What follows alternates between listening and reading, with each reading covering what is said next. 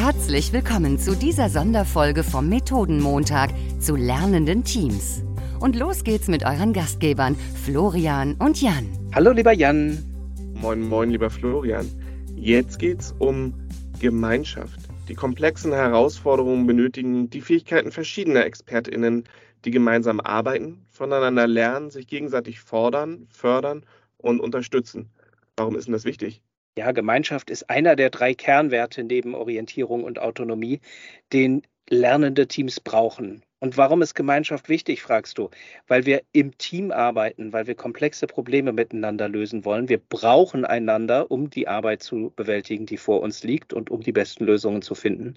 Und dafür brauchen wir ein Gemeinschaftsgefühl, das Gefühl, an einem Strang zu ziehen, miteinander in die gleiche Richtung zu segeln. Und das verstehen wir unter Gemeinschaft. Und wenn ihr dafür eine Methode braucht, dann zeige ich euch unsere absolute Lieblingsmethode, die uns unsere Teams beigebracht haben, nämlich bei dem Summercamp, das wir mal organisiert haben.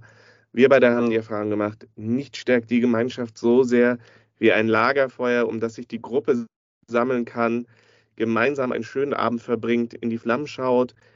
Da hat man nämlich nicht die Möglichkeit, sich voneinander wegzudrehen. Alle schauen im Zentrum sich gegenseitig an, bilden einen Kreis und erleben die Gemeinschaft ganz anders. Deswegen unsere Methode, zündet doch mal gemeinsam ein Lagerfeuer an.